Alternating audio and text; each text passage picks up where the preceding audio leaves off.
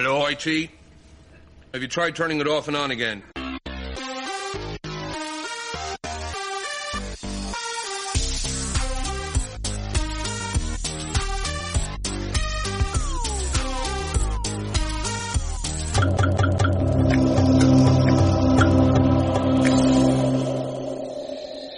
Show me your hunting face. Go! Shut up. Sarah, امروز 6 آذر 1393 27 نوامبر 2014 اینجا تهران است. و اینجا تبریز هستش. من آرش هستم آرش میلانی. و من هم پیام هستم پیام صادری. و شما دارید به پادکست بینام گوش می‌کنید 18 همین شماره. پادکست بینام گپیست دوستانه بین من و پیام صادری که بعضی وقتا اولش قاطی می‌کنیم چجوری باید صحبت بکنیم. خب امیدوارم بقیهش رو قاطی نکنیم. بریم برای خبر اول. بریم.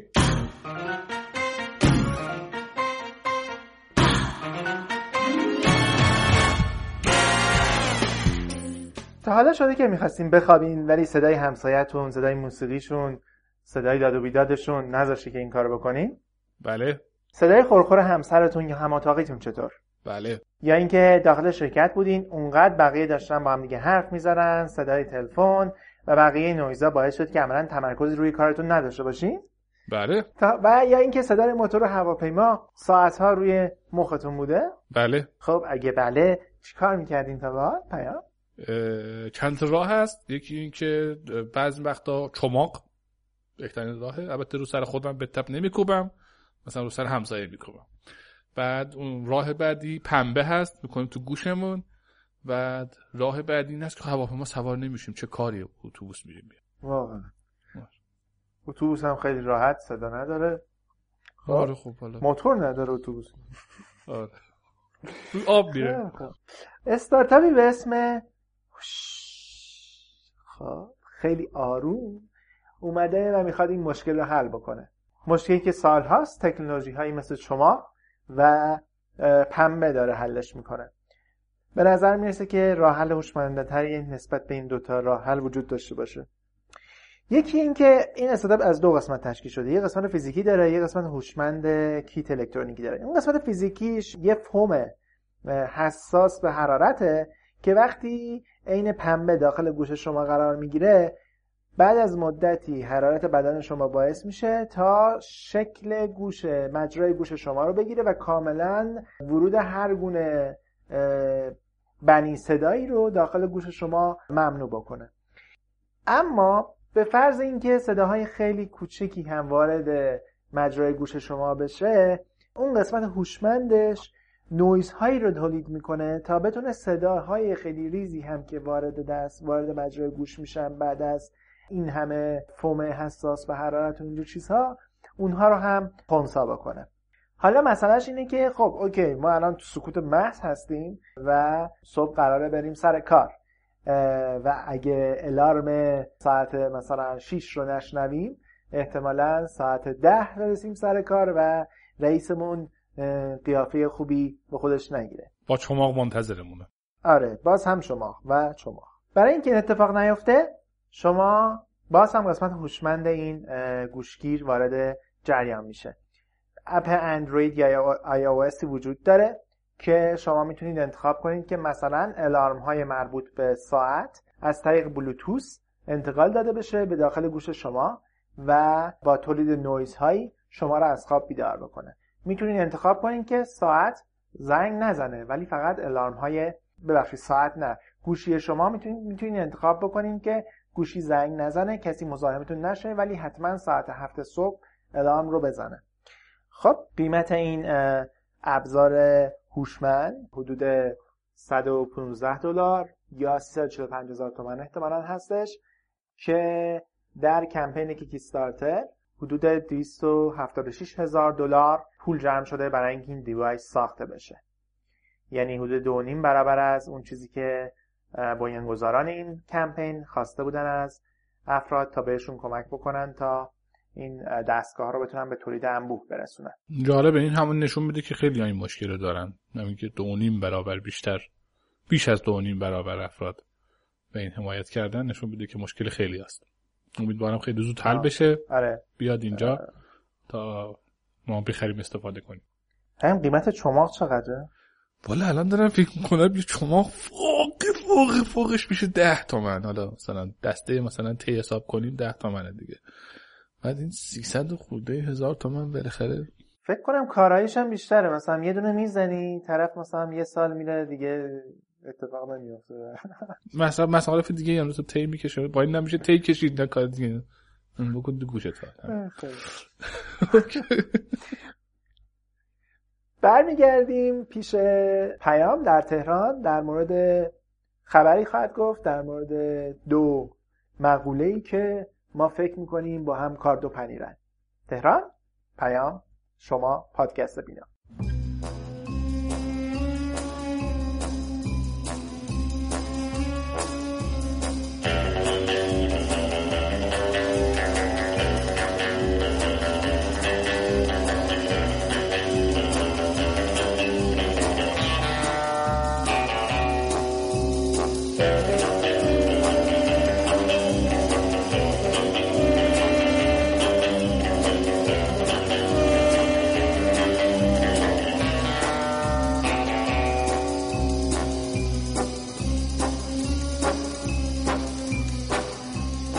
خبری که می‌خوایم بگیم در مورد سازمان NSA هست یا National Security Agency.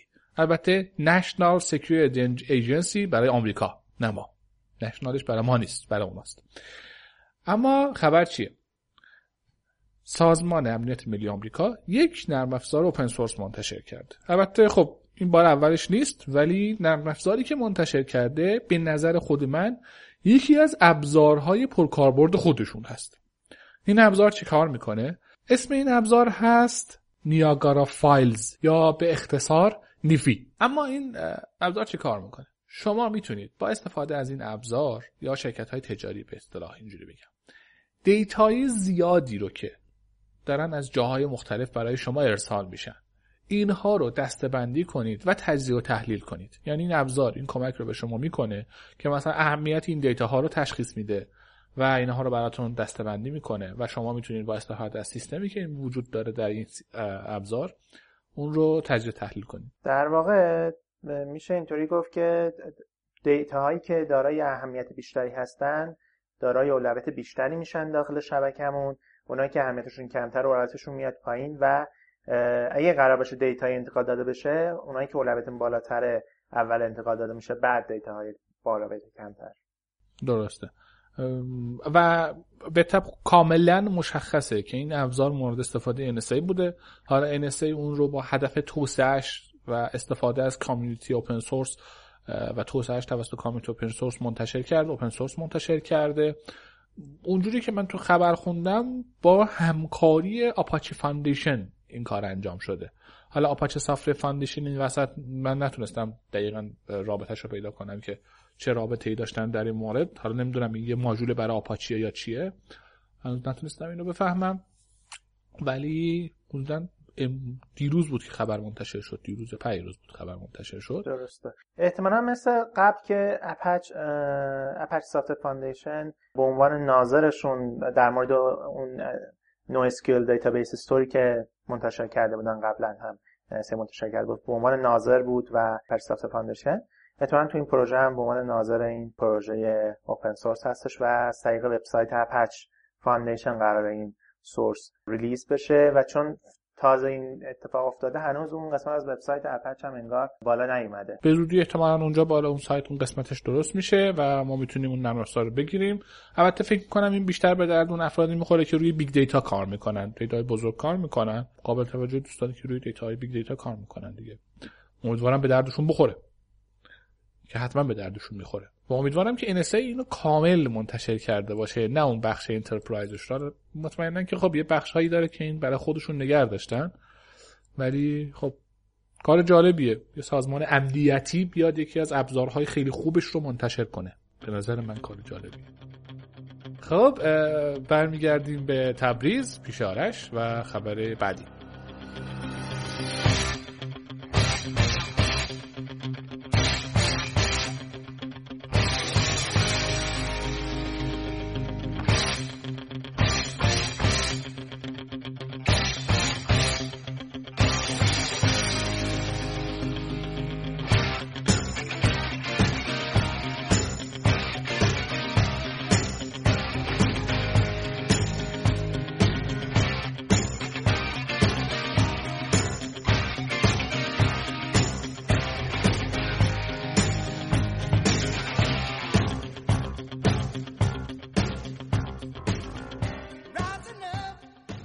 حدود اوایل امسال ما در جلسات باز نرم افزاری تبریز بعد از حدود سه ماه یک کمپینی که راه انداخته بودیم تونستیم که از داخل خود کامیونیتی پولی هلوش دو میلیون تومن با دونیشن و کمک های مالی افراد جمع کنیم و برای جلسات باز نرم افزاری ویدیو پروژکتور تهیه بکنیم تا بتونیم کیفیت جلسات رو بهتر بکنیم.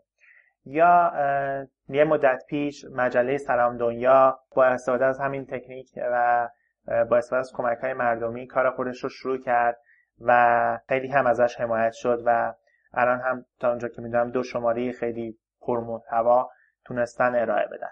آره سه شماره. سه شماره. آره سه شماره, سه شماره پرمحتوا این اتفاقها نشون میده که نیازمند بستری هستیم. تا بتونیم کارهای خلاقانه و یا کمک های مورد نیاز برخی از افراد یا گروه ها رو یا حتی خیلی ها رو در یک بستر خاصی جمع کنیم. با توجه به همین نیاز استارتاپ donate.com دو nate.com یک استارتاپ ایرانی هستش که هدفش دقیقا همین هستش که بستری برای جذب حمایت مالی افراد خلاق یا حتی گروه ها یا خیریه ها ایجاد بشه تا بتونن بعد از هویت سنجیشون کمپینی راه بندازن و در این کمپین مقدار حمایت مورد نیاز خودشون جذب بکنن. این استارتاپ حدود سه ماه هستش که کار خودش رو شروع کرده و بیش از 5 میلیون تومن تونسته به کسانی که کمپین در این وبسایت درست کردن کمک برسونه. تا به حال با توجه به لیستی که من داشتم توی وبسایتشون نگاه می‌کردم خیریه ها بودن مترجم ها بودن صاحبان برخی از وبلاگ ها بودن مثلا گروه ها میتاپ های خاصی بودن که برای حمایت مالی اونجا کمپین ساخته بودن به نظر می‌رسه که یکی از مواردی که من دیدم تمرکز خاصی بود.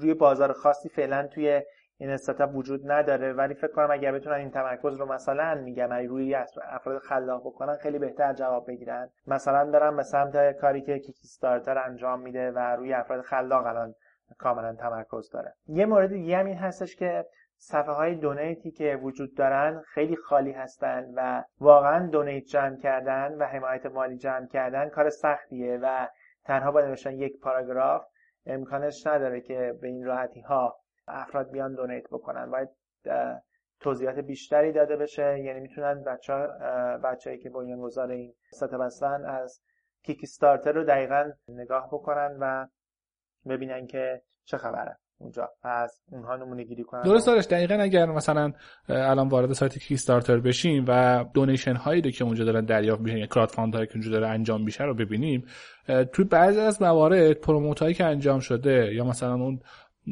کارهایی که انجام شده به صورت نمونه اولیه واقعا عالی هستن. یعنی آدم احساس می‌کنه این ساخته شده تموم شده.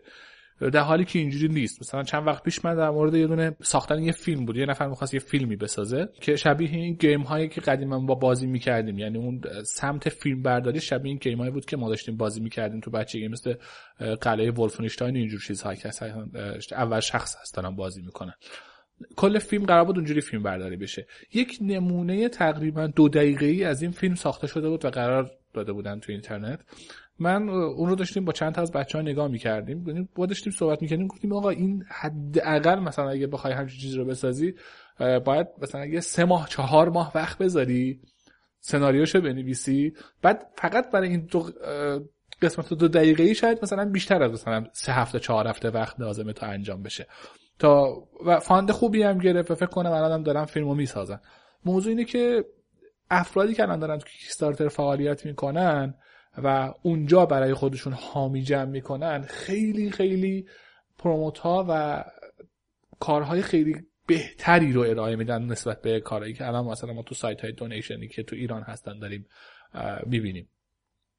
دونیت فکر کنم اولین سایت نیست چند تا سایت دیگه هم بودن ولی مشکل اصلی این افراد توی پارامود توی دریافت دونیشن این بود که چیزی که ساخته بودن اصلا یا چیزی که به عنوان پیشنمایش ارائه داده بودن یا توضیحی داده بودن اصلا کسی رو راغب نمی‌کرد که بیان کمک کنن. یا حداقل اینجوری بگم توی بحث برفرض مثلا این دوتا کاری که الان تو اسم بردی مثلا خرید دیتا پروژکتور برای جلسات بازی تبریز یا مثلا قضیه مجله سلام دنیا یه چیزی بود که یک عده خیلی عظیمی از افراد پشت این قضیه بودن و این کارها به نتیجه رسید.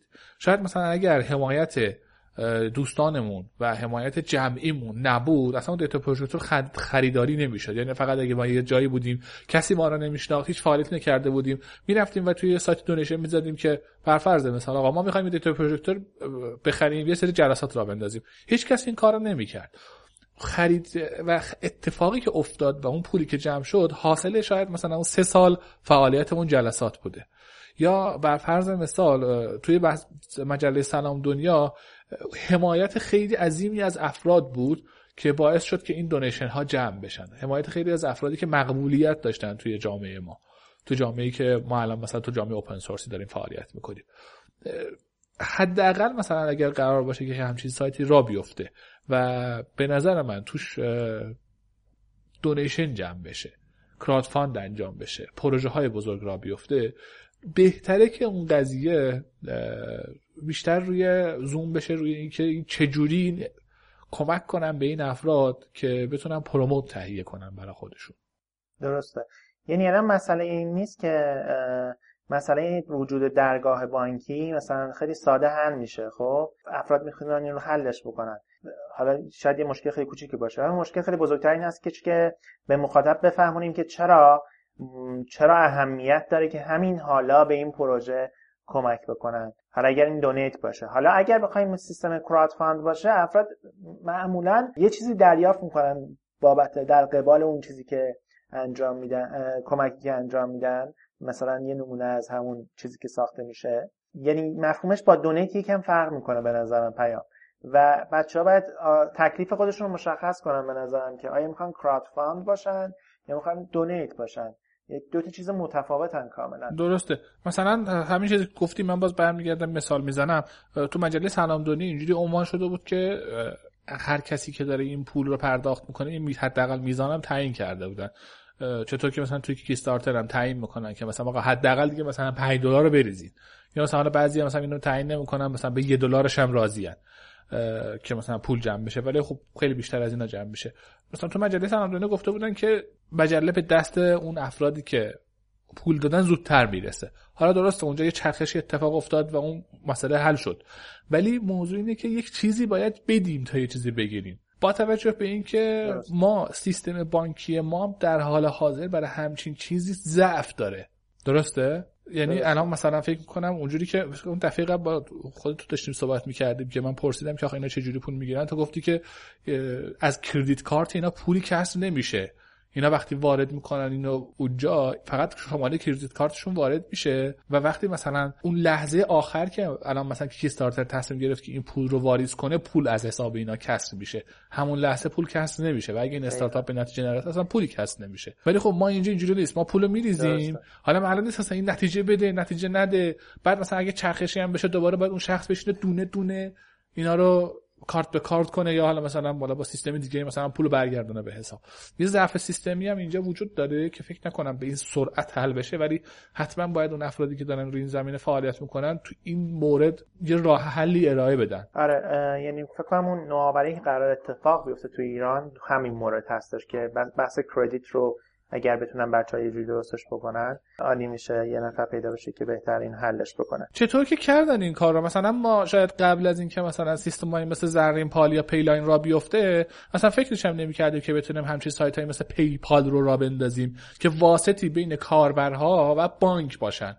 ولی الان یه همچین سایت های راه افتادن و رفتن و راه رو باز کردن و سیستم رو راه انداختن. شاید مثلا این دوستانمون که دارن از دارن توی سیستم دونیت فعالیت می‌کنن اینها هم جلو بیفتن و بانک ها رو حتی یک بانک رو وادار بکنن که این کار رو براشون انجام بده و این دونیشن رو یه جوری بکنه که به جای اینکه پول از حساب من کسب بشه فقط این این اتفاق بیفته که آقا من دیگه متحد شدم که این پول رو پرداخت کنم. درست. حتی پول کسب نشه. پول تو حساب من بلوکه بشه اگر نشد آزاد بشه. مثلا اینجوری مثلا این راه حلی که الان به ذهنم رسید. این یک طرف ماجرا حالا من توی سایتشون هم نگاه می‌کردم. بنیانگذار این استارتاپ به دنبال کوفاندر هستش. و اگر می‌خواین که این مشکل رو حل بکنین و علاقه دارین برای حل این مشکل می‌تونین باهاشون تماس بگیرین. و به دنبال یک کوفاندر فنی هستن که بتونید با هم کمک کنید و این مشکل رو حل کنید یعنی علاقه دارین به این موضوع. امیدوارم که اینا موفق بشن و اون مشکلاتی هم که الان توی زیر ساخت ما موجود هست اونا هم برطرف بشه. تا فکر می‌کنم خیلی کمک های خیلی بزرگی می‌تونه بکنه به این جامعه موجود ما. دقیقا خیلی از چیزهایی که به خاطر نبوده مثلا سرمایه خیلی کوچیک ساخته نمیشن و اتفاق نمیافتن می‌تونه بهشون کمک بکنه و تاثیر خیلی زیادی می‌تونه تو جامعه داشته باشه. موفق باشین بچه های donate.com و آرزوی موفقیت می‌کنم براشون و بریم خبر بعدی. بریم.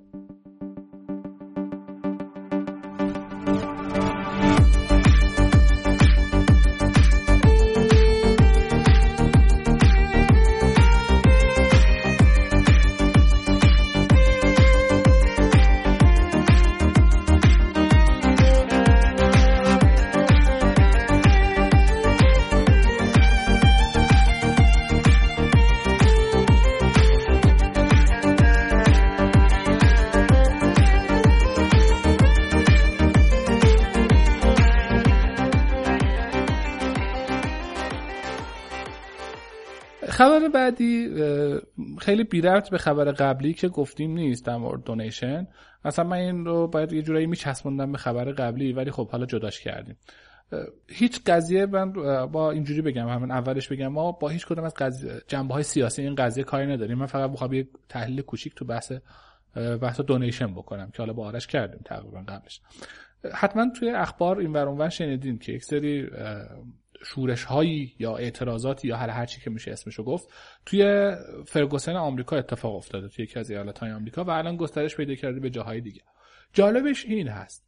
یک چند نفر از این افراد که حالا سرشناس هم هستن اومدن و توی سایت Indiegogo که یک سایتی هست مثل Kickstarter برای crowdfunding درخواست کمک کردن و حمایت مالی کردن که بتونن این جنبش رو زنده نگه دارن. 25 هزار دلار خواستن که بتونن این کارو بکنن. تا همین الانش 85 هزار دلار جمع شده. یعنی یه چیزی هولوش 340 برابر اون چیزی که خواستن. و هنوز 22 روزم مونده. تعداد فاوندرها حدود 3148 نفره تا الان که من دارم صحبت می‌کنم با شما. و جز جالبی که هست الان این داره اتفاق بیفته. بحثی که بود الان باز برمیگردیم به اون بحث قبلی. اینجور سیستم ها فقط و فقط برای راه اندازی استارتاپ نیستن. برای کمک به حمایت مالی از خیلی چیزهای دیگه هم میشه ازشون استفاده کرد. این یک نمونه بود. هیچ رفتی به قضیه آیتی نداره. ولی جالبه که از این بستر دارن برای کارهای دیگه هم استفاده می‌کنن و میشه استفاده کرد برای کارهای خوب. خیلی همین همینطوره فقط یه موردی هم من یادم رفت بگم. تو اینجور وبسایت ها معمولا یه چیز یه ددلاینی حتما وجود داره. یعنی چیزی که ددلاین نداشته باشه و چیزی که انسان ها حس نکنن اگر کمک نکنن یه چیزی از دست میدن شاید اونقدر دلش خب فردا میام کمک می‌کنم دیگه. حالا حالا فعلا کمک نکنم ولی اگه بدونیم که اگه کمک نکنم دیگه مثلا احتمالا مثلا فلانی نتونه فلان کتاب رو بنویسه یا فلانی نتونه فلان کار رو بکنه یه جور اهرم هستش که تا افراد بیشتر بخوان که کمک بکنن. این مورد هم گرم رفت خواستم اضافه کنم به این موردی که قبلا صحبت کردیم با هم درسته. یکی این کارش. باید مثل بقیه جاها یعنی بقیه کارهایی که توی سیستم های مختلف انجام میشه سعی کنن حمایت افراد مختلف رو افراد سرشناس رو جلب کنن. و حالا یک نقل قولی از طرف اونها یک ویدیویی از طرف اونها یک چیزی بسازن و بذارن توی اون پروموتی که دارن انجام میدن درخواستی که دارن می‌کنن. درسته. اینم یک پیشنهاد خوبیه که بچه‌ها می‌تونن نگاه کنن. خیلی تاثیرگذار خب میریم خبر. خبره؟ آرش بعدش خبر نیست. ولی بریم ببینیم چیه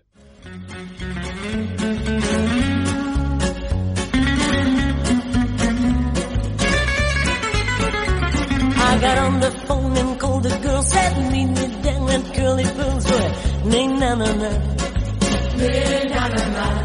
In my high heel shoes and fancy fads,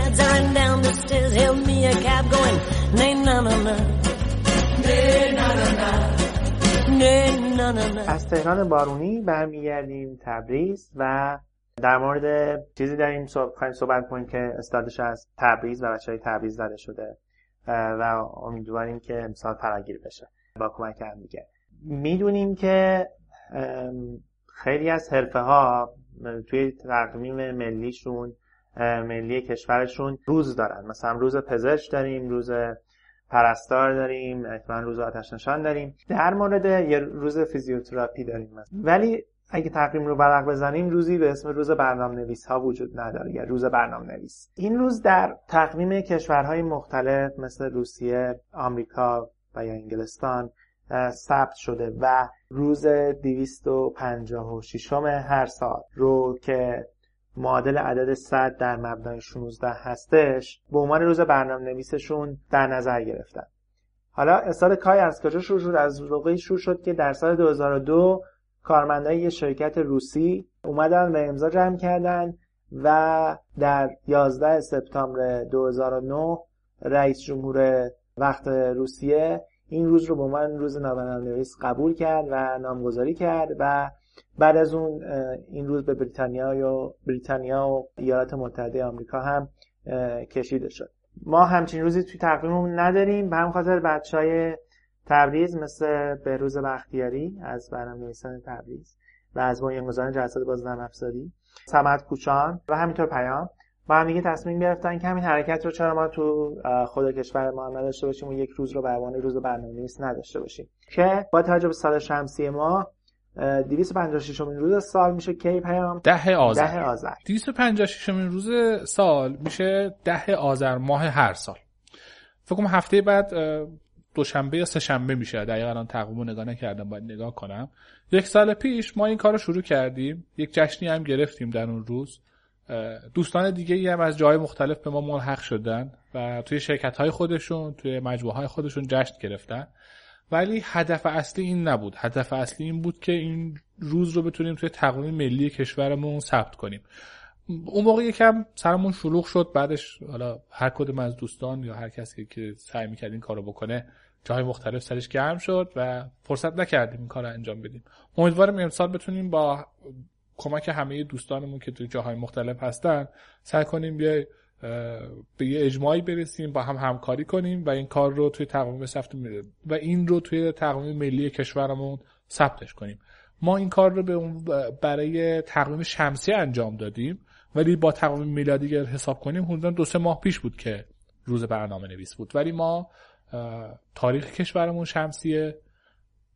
بر مبنای تاریخ شمسی کار می‌کنیم بر مبنای تاریخ شمسی تعطیلات داریم. بس بهتره که بر مبنای تاریخ شمسی هم روز برنامه نویس داشته باشیم. منم امیدوارم بتونیم امسال حرکت های خوبی بزنیم. یادم که سال قبل جرس کوچوک در تبریز داشتیم که داخلش بچه ها تمام برنامه نویس ها یه کاغذایی بین بچه ها پخش شد و توشون آرزوهامون برای سال بعد رو نوشتیم و انداختیم داخل یه دونه جعبه.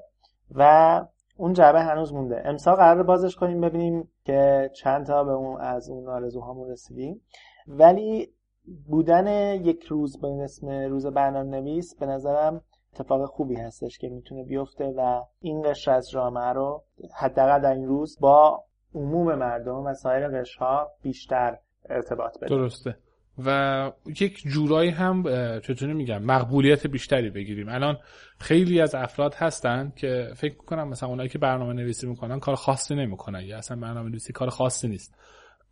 افراد غیر فنی رو دارم میگم. یا برعکسش هم هست. طرف مثلا فکر می‌کنن که برنامه نویسی آره یک نشسته داره یک و صفر می‌زنه اونجا یه معجزه اتفاق میفته بعد فکر می‌کنم بعضی وقتا فکر می‌کنن که مثلا موجود فضایی چیزی هستن برنامه یکی از دوستانمون خیلی قشنگ نوشته بود توییت کرده بود که هنوزم که هنوزه پدر من فکر می‌کنه که من دارم با کامپیوتر بازی می‌کنم. خودش زن بچه داره. گفته بود که پدرم هنوز باورش نمیشه که من از راه برنامه نویسی دارم پول در میارم بهم میگه تو داری با این کامپیوتر بازی می‌کنی. ولی خب حالا ما نه فقط برای پدرها که برای همه داریم این کار رو می‌کنیم بیشتر برای خودمون که یک روز داشته باشیم به نام خودمون. حتی اگر بتونیم توی اون روز بگیم آقا این روز مال ماست. درسته. اگر ایده برای این روز دارین خیلی خوشحال میشیم که بگین. می‌تونین به پیام من یا خود پادکست ببینم توییت بکنین یا تو بخش نظرات بگین بنویسین. شاید بتونین کارهای ایده شما داشته باشین که بتونیم ما هم تو شهرهای مختلف مثلا در تبریز من انجام بدم پیام در تهران هماهنگ بشه انجام بدیم یا شما در شهر خودتون. با هم میگه یه حرکت خوب رو بزنیم که بتونیم تاثیرگذار باشیم. در این روز. یه چیزی هم که هست یه ایده که همین الان هست سال قبل اما داشتیم و توی جلسه خودمون یادت باشه آرش اجراش کردیم این بود که حالا علاوه بر اون کاغذه ما برگشتیم گفته با یه دور هر کسی یک یک صحبتی بکنه و صحبتش این باشه که اگر برنامه نویس نبودی می‌خواستی چه کاره بشی؟ پیشنهادهای جالبی بود. پیشنهاد که نه صحبت های جالبی می‌شد. مثلا یکی می‌خواست خواننده بشه یکی می‌خواست نمی‌دونم آشپز بشه. کلا جالب بود اون موقع هم. همچین کاری رو می‌تونیم بکنیم. یعنی شاید مثلا در حول هوش مثلا یک ساعت کمتر از یک ساعت یا بیشتر از یک ساعت. توی اون محل کارتون یا اون جایی که دارین جمع میشین یه حالت شادی برقرار بشه که حداقل یه شادی شده باشه تو این زمینه. نمیگیم جشن بگیرید از صبح تا شب برقصید انتظارم نداشته باشید تعطیل کنن اون روزو. به پایان بخش اخبارمون رسیدیم. میریم به سمت بخش خارج از فقه و اصول آیتی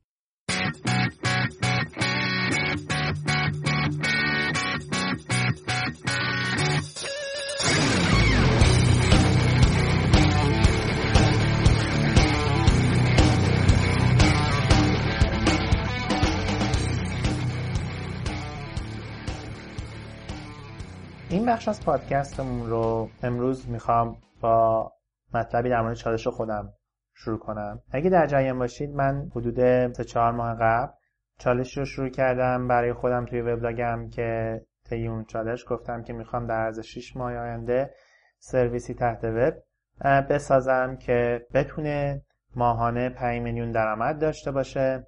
و قرار هست در موردش بنویسم. چیزی که برای خود من همیشه تو این مدت که بودم یه جوری زجرآور بوده این بود که این چالش من خیلی روی درآمد تاکید داشته و و خیلی روی خوشحالی مشتریهاش تاکید کمی داشته. نه اینکه تا به حال اون کارهایی که انجام دادم باعث نشده باشه که کسایی که از سرویس من استفاده می‌کنن خوشحال نباشن نه. می‌خوام بگم که خودم انتقادی دارم به خودم که از اول توی چالشم این مورد رو در نظر نگرفتم. حالا با این مقدمه شاید بشه موضوع بحث رو اینجوری گذاشته امروز پیام. بیایم در مورد این صحبت کنیم که بیزینس و کسب و کار صرفا مسائل مالی و اعداد ارقام و سود نیست. و در این مورد با هم گپ بزنیم. اگه نیست پس چی هست؟ درسته. به نظر منم business و کسب و کار فقط پول نیست.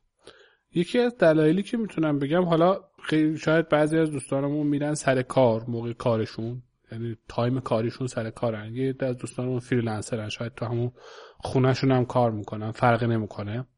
ولی یه موضوعی که هست ما بیشتر زمان زندگیمون رو در حین کار هستیم. اگر این کار خوشایند نباشه حالا خود محیط کار رو بگیم یا بالاخره تو محیط کاری که ما با مشتریامون برخورد بکنیم بالاخره تو محیط کاری که ما به پول در آوردن فکر می‌کنیم نمی‌دونیم میریم سر کار که پول در بیاریم. اگر بهمون خوش نگذره یا لذت نبریم از اون کار به نظر من بیهود است. من هم اینطوری فکر می‌کنم که یکی از هدف های کسب و کار این هستش که از کاری که انجام میدیم لذت ببریم. در واقع به جایی برسیم که با توجه به مهارتی که تو اون کار کسب کردیم با توجه به خلاقیتی که می‌تونیم در اون کار انجام بدیم و اختیاری که داریم تا این خلاقیت رو انجام بدیم تو این کار از انجامش خوشحال بشیم. و این خوشحالی ما فرض کنیم که مثلا یه نفر یه استارتاپی رو شروع کرده باشه و مثلا من و پیام رو استخدام کرده باشه داخل استارتاپش. این خوشحالی ما مرابطه مستقیم داره با میزان درآمد کل شرکت.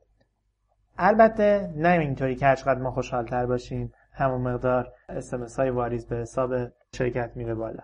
نه. اینجوری که اگه من خوشحال باشم فرض کنید که من مسئول پشتیبانی یک شرکت هستم و فردی هستم که مستقیم با مشتری ها در ارتباط هستم. اگر نتونم به مشتری ها سرویس خوبی رو ارائه بدم. اگر نتونم لبخندی در مشتری ها ایجاد بکنم کل شرکت زیر سوال میره. و اگر من خودم تامین نباشم و خودم شاد نباشم در اون شرکت بعید می‌دونم که بتونم مشتری ها رو هم شاد بکنم.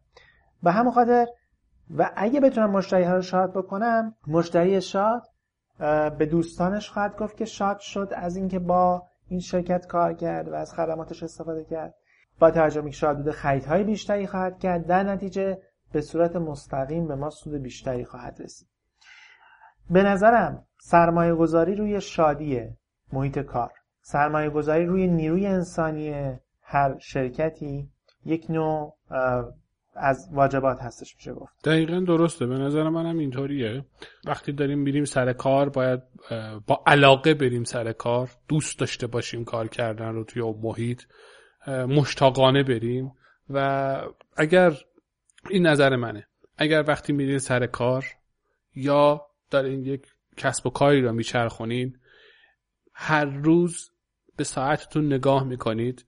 که کی ساعت پنج میشه تا من از این محیط کار برم بیرون اون کار به نظر من شاد نیست. ولی اگر محیط کاری رو داریم بیریم جایی رو داریم کار می‌کنیم مکانی رو داریم بیریم کار می‌کنیم که ساعت رو نگاه نمی‌کنیم و یه لفه سرمون رو بلند می‌کنیم و می‌بینیم مثلا ساعت شده 6 عصر. اونجا محیط شادی هست به نظر من.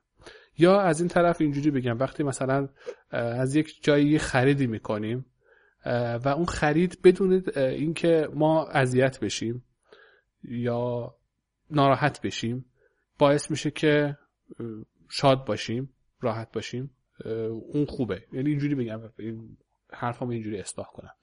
آرش اینکه مثال می‌زنم یه کسب و کار خیلی ساده رو که حداقل هممون هر روز باهاش برخورد می‌کنیم. سوپرمارکت ها درسته؟ اونا هم یه جور کسب و کارن.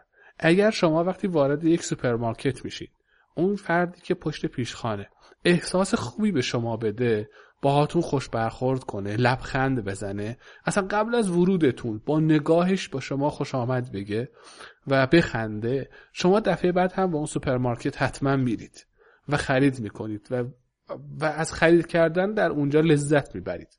ولی اگر اینجوری نباشه ممکنه نرید. برای مثال برای خودم بگم الان اطراف خونه ما تو مسیری که دارم از شرکت به خونه میام حدودا دو تا سوپرمارکت سر راه من هست. دو تا سه تا سوپرمارکت سر راه من هست. ولی من فقط از یکیشون خرید می‌کنم.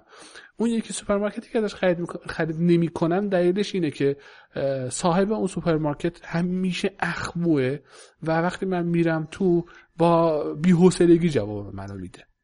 و این باعث میشه که من دیگه نرم اونجا. و این همون کسب و کارش با مشکل شاید مواجه بشه. نه اینکه مثلا به خاطر فقط نرفتن من.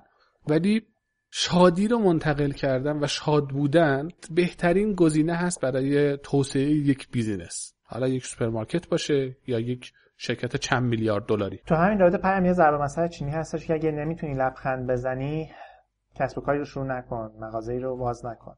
که من داشتم این فکر که چقدر تو فرهنگ اینها و چینی ها این مورد وجود داشته و user experience وجود داشته که یه ضرب مثل ایجاد شده به خاطرش. حالا جدا از این موارد یک مورد دیگه این وجود داره که ما چقدر اهمیت میدیم به کسانی که برای ما کار می‌کنن. من مثلا فرض کنیم که من و پیام یه جایی داریم کار می‌کنیم. چقدر اون بنیانگذار اون استارتاپه که با من و پیام اونجا کار می‌کنیم به ما ارزش قائله؟ فرض کنیم که من تتاکی رو می‌دیدم که در مورد همین مورد بود و یک مثالی وجود داشت توش و این بود که در زمانی که از لحاظ اقتصادی آمریکا دچار رکود شده بود در سالهای اخیر کارخونه تولیدی می‌خواست که بسیاری مثلا فرض کنیم که 20 درصد از افرادش رو اخراج بکنه با توجه به این چیز. این تصمیم هیئت مدیره بود. ولی مدیر عامل جلوی این کار وایستاد و پیشنهاد کرد که بیاییم به همه افراد از منشی کارخونه گرفته تا مدیر عاملش چهار هفته مرخصی اجباری بدون حقوق بدیم و کسی رو اخراج نکنیم.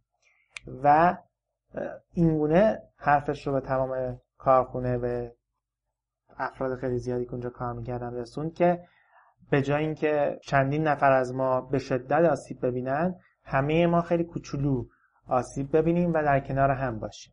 فقط همین کار این مدیر عامله باعث شد که روحیه کل کارخونه بره بالا و در اون سال نزدیک 20 درصد در سال رکود اقتصادی اونها بتونن 20 درصد پیشرفت در فروش داشته باشن و نتیجه خیلی مثبتی داشته باشه پیام به من می‌گفت که همین مورد تو یکی از کارخونه های شرکت های تدریس اتفاق افتاده بود. آره؟ درسته آره. من دقیقا با خاطر حالا رفتم به کارخونه هایی که داشتم در مورد همون کاری که داریم انجام میدیم همون طراحی وبسایت یا حالا مشاورات زمینی آیتی یکی از کارخونه ها بود حالا اسم نمی‌برم. با بحران مالی مواجه شده بودن توی دوران رکود بودن رکود اقتصادی که داشتیم. و تصمیم هیئت مدیره و مدیر کارخونه این بود که نصف بیشتر کارگرها باید برن و اخراج بشن. و طبق معمول که اتفاقایی که تو کشور ما میفته حالا اخراج بود و بعد رفتن به اداره کار و بیمه بیکاری و اینجور چیزا. در حالی که چون یک روابط صمیمی بین کارگرا و مدیر کارخونه برقرار بود و اینها با همدیگه رابطه خوبی داشتن و قبل از اینکه این اتفاق بیفته مدیر کارخونه به همه تک تک کارمند کارمندا و کارگرای خودش به اصطلاح اینجوری بگم دوستانه برخورد کرده بود. کارگرا همشون با هم تصمیم گرفتن که یک کاری بکنن. به جای اینکه دو شیفت بیان یعنی قرار یک شیفت تعطیل بشه. هر دو شیفت بشن یک شیفت با هم در کنار هم دیگه در روی یک دستگاه کار کنن و نصف حقوق رو بگیرن کمتر بگیرن. ولی همشون تو کارخونه باشن و کار کنن. هم کارخونه کار کنه همینا اخراج نشن و هم, هم این که کار رو از دست ندن. چون اگه اخراج می شدن کار رو از دست می‌دادن. و همین اتفاق افتاد و اون کارخونه ثابت موند و می‌تونم بگم الان یکی از کارخونه های خوب و موفق تبریزه دلیل اصلی که اتفاق افتاد این بود که یک رابطه صمیمی و دوستانه ای بین مدیر کارخونه و افرادی که داشتن اونجا کار می‌کردن اتفاق افتاده بود. درسته. در واقع یک رابطه انسانی بوده در واقع میشه گفت. حالا حتی صمیمی هم نباشه انسانیت باید جلوتر از پول و سود مالی باشه یعنی اعداد ارقام باشه. به چه قیمتی می‌خوایم مثلا افراد رو اخراج بکنیم؟ به قیمت اینکه مثلا 20 درصد از سودمون کمتر میشه. و کسانی که اینجوری فکر می‌کنن به نظرم همیشه راه هایی می‌تونن پیدا بکنن. چه تو آمریکا باشن چه تبریز باشن چه تو شیراز باشن یا هر جای دنیا باشن یا توی چین باشن. وقتی هدف این هستش که به رابطه انسانی حفظ بشه و به همدیگه کمک بکنیم و فقط اعداد ارقام رو در نظر نداشته باشیم اتفاقهای خوبی میفته به نظرم. و یکی هم که من یه چیزی بگم در مورد این رابطه حالا انسانی یا صمیمی اینجوری نبوده که مثلا هر روز مثلا مدیر عامل می اومده و مثلا همه اینا رو می‌دیده و باشون خوشابش می‌کرده و می‌گفته و میخندیده نه. تنها شاید عاملی که می‌تونم بگم خیلی من رو برای خود من جالب بود خب به کارخانه های زیادی رفته بودم. اکثرا مدیر عامل مثلا سر قضیه نهار یا مثلا نهار خوردن خب حتما همه کارمندا یا کارگرا یه جایی دارن به اسم ناهارخوری میرن اونجا نهار رو می‌خورن. و مدیر عامل معمولا تو اتاق خودش یا توی یک ناهارخوری مخصوصی که هست اونجا غذا می‌خوره. یا بعد از اینها غذا می‌خوره در همون جای قبل از اینها. ولی این کارخانه مدیر عامل دقیقا مثل کارگرا سر وقت نهار با جمع اونها در جمع اونها اونها نهار می‌خورد. و همین شاید یک عاملی باشه. یعنی قرار نیست که ما حتما بگیم که مثلا خیلی کار خارق العاده بکنن برای این قضیه و این صمیمیت کردن. یه ناهار ساده با هم دیگه خوردن خیلی صمیمیت بیشتری ایجاد می‌کنه. به نظر من یکی از راهاش حالا راه دیگه ساده ای هم وجود داره. درسته. به نظرم تو این قسمت هم می‌تونیم بگیم تفاوت مدیر و یک رهبر کاملا مشخص میشه. یک رهبر همیشه در کنار کسانی که می‌خواد رهبریشون بکنه هستش و حتی قبل از اینکه فرض کن که اول نیازهای اونها رو رفت می‌کنه و بعد نیازهای خودش رو. همراه با اونها غذا می‌خوره مثل اونها غذا می‌خوره. ولی یک مدیر خب شاید اینجوری نباشه و احتمالا غذاش هم متفاوت باشه. به نظرم حس این که افراد فکر می‌کنن رهبرشون به فکر اونهاست باعث میشه که اونها هم از خودگذشتگی هایی نسبت به رهبرشون و سازمانی که داخل اون کار می‌کنن داشته باشن. و یک نکته دیگه حالا در در مورد مدیریت کسب و کار بود.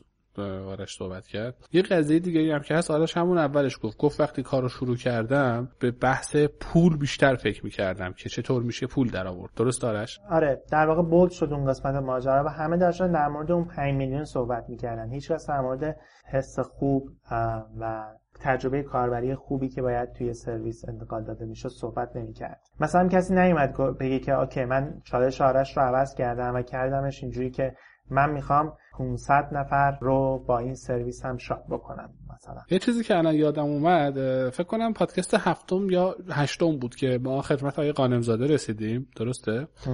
در مورد بحث تکلی و اینجور چیزا باشه یه مصاحبه ای انجام دادیم. بعد به ورودمون به دفتر ایشون که صحبت می‌کردیم حالا بین صحبت همون صحبت از پادکست شد و چجوری راه اندازیش. آقای قانمزاده برگشت از ما پرسید که business plan تون برای این کار چیه؟ و جواب ما چی بود؟ جواب ما این بود که اصلا business plan ی وجود نداره و اصلا پلنی وجود نداره. ما می‌خواستیم این کار رو انجام بدیم و به قول آرش یه حس خوبی داشتیم از انجام دادن این کار و همچنان هم داریم و انجام بدیم. حالا به این قضیه شاید یک جایی درآمدی هم داشته باشه. ولی ما اولش به پولش فکر نکردیم. درسته.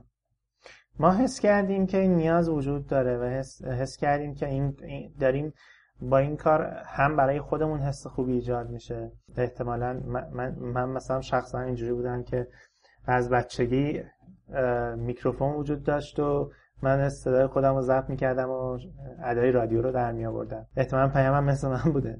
حالا این کار برای ما لذت بخشه.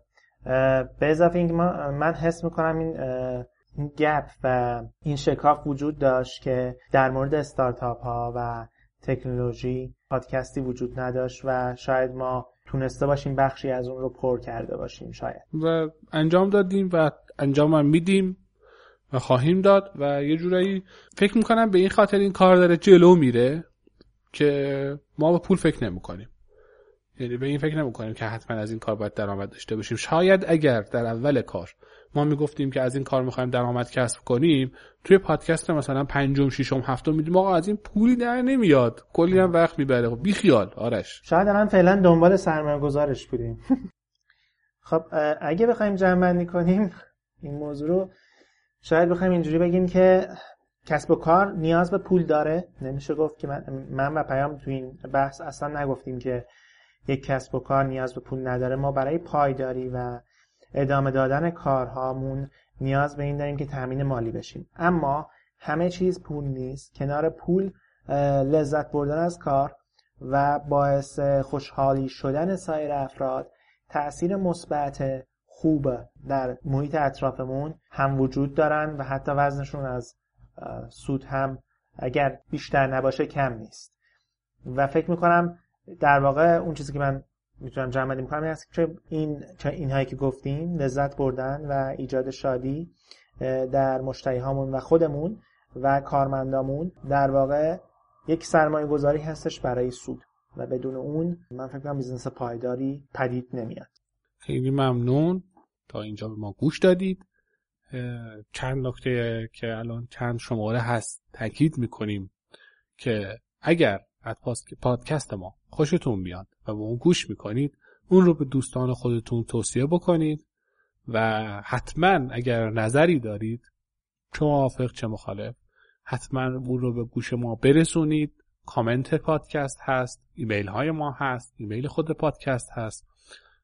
حتما به ما بگید و منتظر feedback های شما هستم من یه بار دیگه روز برنامه نویس رو بهتون یادآوری می‌کنم دوستان. اگر ایده برای این روز دارین که دهم آذر ماه هستش با ما توی توییتر فیسبوک یا در بخش نظرات بیدانکست امیان بذارید. و امیدوارم بتونیم روز خوبی رو در کنار هم و در کنار سایر اخشار جامعه داشته باشیم. پیام؟ و منم امیدوارم که روز شادی رو داشته باشید روز دهم آذر ماه هفته بعد کلا شادی رو داشته باشید. نه فقط روز شادی رو و از موزیک آخر پادکستم لذت ببرید. شاد باشید.